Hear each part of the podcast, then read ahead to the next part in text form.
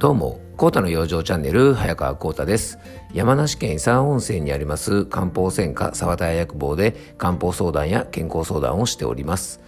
この番組は毎日10分皆様の心と体の健康のサポートになるような情報を私漢方の専門家国際中医専門医の早川浩太とはい、アシスタントの猫林さんとでお届けしていきたいと思います。えー、猫林さん今日もよろしくお願いします。はい、よろしくお願いいたします。えっ、ー、と、猫林さん、いよいよね、えっ、ー、と、今年も4月に入りましたね。新しい年度のスタートですね。うん、よろしくお願いしますね。また4月からもね。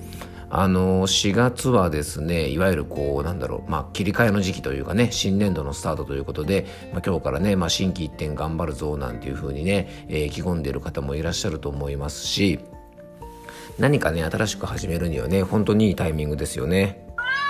うん、なのでね、まあ、えっと、僕もね、またこの4月からね、ちょっと新規っていろいろ頑張りたいな、なんていうふうに思っております。えっと、そんな中ですね、4月というとですね、まあ、いろいろテレビ番組とかね、ラジオ番組とか番組改編の時期なんですが、えっと、実はですね、えっと、4月から新しくですね、ラジオ番組の、えっと、レギュラーの放送が始まりまして、えっと、4月のですね、えっと、第1回がですね、4月の6日の火曜日かな、来週の火曜日になりますが、えっと、FM 甲府というね、ラジオ局で新しくスタートするね、火曜日の新番組の、えっとね、月中というですね、えっと、ラジオ番組に、えっと、今度出演させていただくことになりました。えっと、毎月ですね、第1火曜日のレギュラーとして、えっと、健康情報をね、またいろいろお話ししていきたいなと思っておりますので、えっと、またね、オンエアの日が近づきましたらご案内させていただきたいと思います。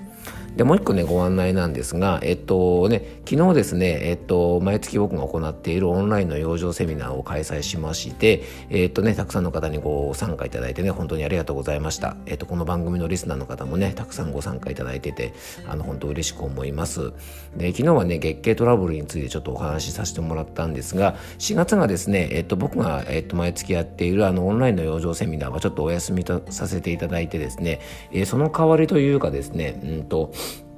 ちょっとね、あのコラボをした、えっと、オンラインのセミナーを開催する予定です。で4月の24日の土曜日の夜8時からですね、えっと、僕とね同じ地元の山梨県のですですね伊沢温泉で、えっと、整骨院をやっていてですねあの子宝整体師ということであのね婦人科のトラブルをいろいろですね整体を通じて、えー、改善しているですねあの細川祐樹先生というですねあの若くてねあのスラッとしたこうイケメンの先生がいるんですが、えー、その彼とですね、えっと、2人でコラボして漢方と整体を活用して、えっと、女性の方の健康をサポートしようという内容で、えー、オンラインのセミナーを開催させていただくことになりました。で、今回ですね、まずあのちょっと、えっと、まあ、地元の皆さんにね、えー、漢方とか生態のいいところを知ってほしいなというふうに、あの、思っておりまして、えー、っと、山梨県、僕の地元の山梨県の女性の方限定でまず、あの、募集をさせていただきたいなと思っておりますので、えー、この番組を聞いているですね、山梨県の方がもしいらっしゃいましたら、えー、ぜひですね、ご参加いただければと思います。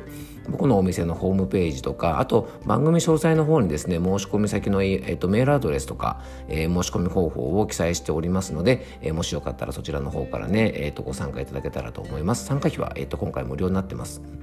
で、えっとね、こちらの方なんですがね、あの、本当山梨県外の方は申し訳ないんですが、えっと、ちょっと様子見てね、もしかしたら、あの、山梨県以外の方にもね、またお声かけさせていただくかもしれませんので、えー、この番組の方でね、えっと、そちらの案内はさせていただこうかなと思ってますので、えー、こちらの番組とかですね、僕のツイッターとか、えー、インスタなんかをね、またチェックしていただけたらなというふうに思っておりますので、え、よろしくお願いいたします。はいじゃあ、えっ、ー、と、4月最初のですね、えっ、ー、と、番組の方はですね、何のお話をしようかなと思ったんですが、えー、そのね、昨日ですね、オンラインセミナーでちょっとお話しさせていただいた内容からですね、少しだけ抜粋してですね、今日はあの、ちょっと月経トラブルについてちょっと取り上げてみたいなというふうに思っております。えー、今日はですね、改めて知っておきたい月経の仕組みと養生法というテーマでお届けしていきたいと思います。えー、昨日のですね、オンラインの養生セミナーで、漢方的月経トラブル対策ということでですね、まあ、ちょっといろんな話をさせていただきました。で、処刑を迎えてからですね、閉経するまで、えー、ほぼですね、毎月1回、その妊娠中とかですね、授乳中を除いて、女性の方には月経が起こります。えー、もちろんですね病気とかですね、まあ、いろんな理由で月経が起こらないという方もいらっしゃると思いますがあの多くの方にねあのほぼ全ての方と言っていいほどあの女性の方に起こる生理現象です。まあ、これはね生理現象ですので汗をかいたりとか胃が動いたり腸が動いたりするのと同じように体に備わっている機能の一つですよね。で月経というのがですねまずどういう生理現象なのかということをですね、えー、ちょっと改めてねちょっと復習してみたいと思います。月経とはですね、まあ、妊娠しなかしていないためですね不要になった子宮内膜が、えー、剥がれ落ちてですね血液とともに体の外に排泄される、えー、現象のことなんですね。で通常ですね、まあ、月経はほぼ1ヶ月周期で起こります。で月経周期というのはですね出血が始まる月経開始日から次の月経の前日までの期間のことですね。で簡単に言うとですね例えば4月1日の、えー、今日ですね月経の出血が始まって、えー、始まったらですねその日が月経の開始日でそしてですね次の月経が5月1日に、えー、来るとしたらですね4月1日から4月31日までが月経期間というふうになります。で一般的にはですね正常な月経周期は25日から38日ぐらいの間、まあ、これ35日ぐらいという方もいますがね、まあ、大体ですねそのぐらいの期間で来るのが正常な月経周期と言われております。で40日を月経周期で超えたりとか例えばね数ヶ月月経が来ないなどですね極端に月経周期が長い状態とかですねあとまあ20日程度ですぐに月経が来てしまうねこういうまあ短い周期の場合は何かしら心身の異常がある場合が考えられます。でこういうふうにですねほぼ毎月起こる生理現象なのでね、まあ、ちょっとした変化にも、えー、意外とこう気がつきやすい、えー、場合が多いのでねよく女性の方の健康のバロメーターなんていうふうにも言われております。でね、そんな月経なんですが、健康のバロメーターという割にはですね、よほど辛い症状症状でなければですね、結構気にしない方が多いというのも事実なんですね。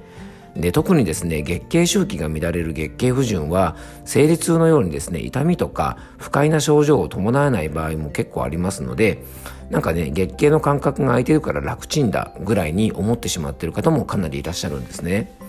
でまた月経中にですね下腹部痛とか例えば他の場所の痛み、まあ、頭痛なんかねそうかもしれませんがそういう痛みがあってもですねまあ月経中なんてこんなもんだとかですね生理痛があるのが当たり前になってしまっている方が多いのも事実なんですね。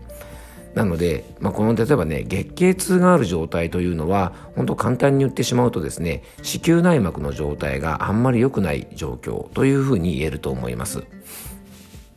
で痛みがひどい場合はですね子宮内膜症といってですね子宮以外のところに内膜ができてしまって激痛になることもあります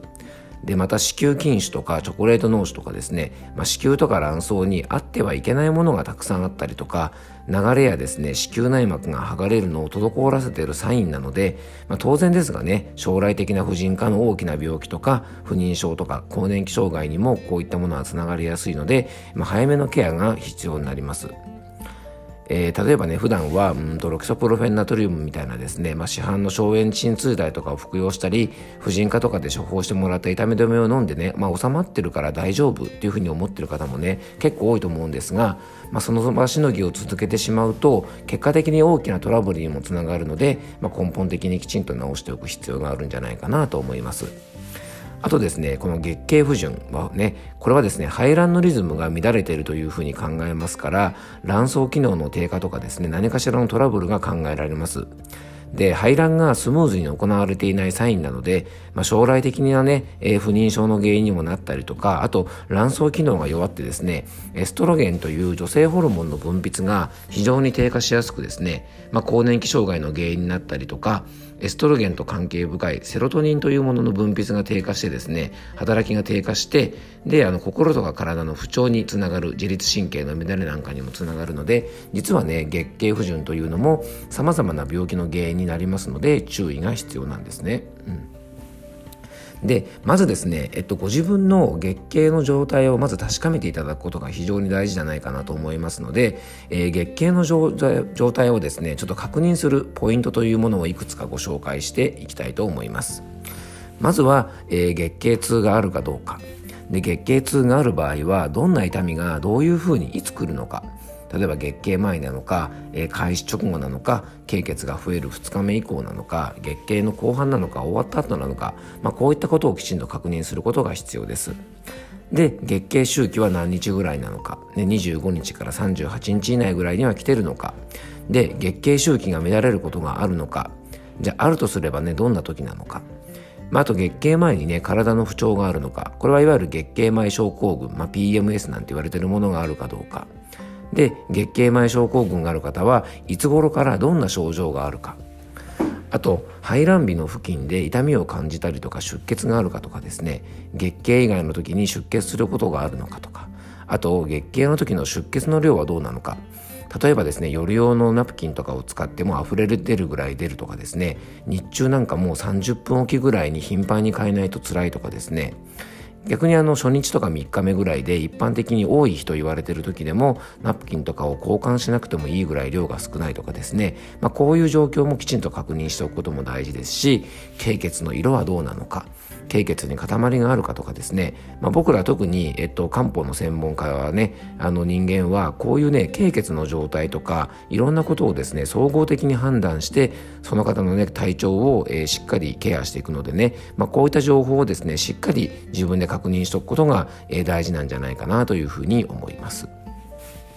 今日はですね月経の仕組みと月経の注意点ねそして月経の時のチェックポイントについていくつかご紹介しました。えっ、ー、とねちょっとね明日のね放送では、えー、月経周期ごとの養生法じゃあどんな風にね月経周期ごとに体のお手入れしていけばいいのかっていうことをですね、えー、ちょっとお話ししていきたいと思いますので、えまたもしよかったら明日も聞いていただけたらと思います。えー、今日も聞いていただきありがとうございました。どうぞ素敵な一日をお過ごしください。漢方専科サーター薬房の早川幸太でした。では、また明日。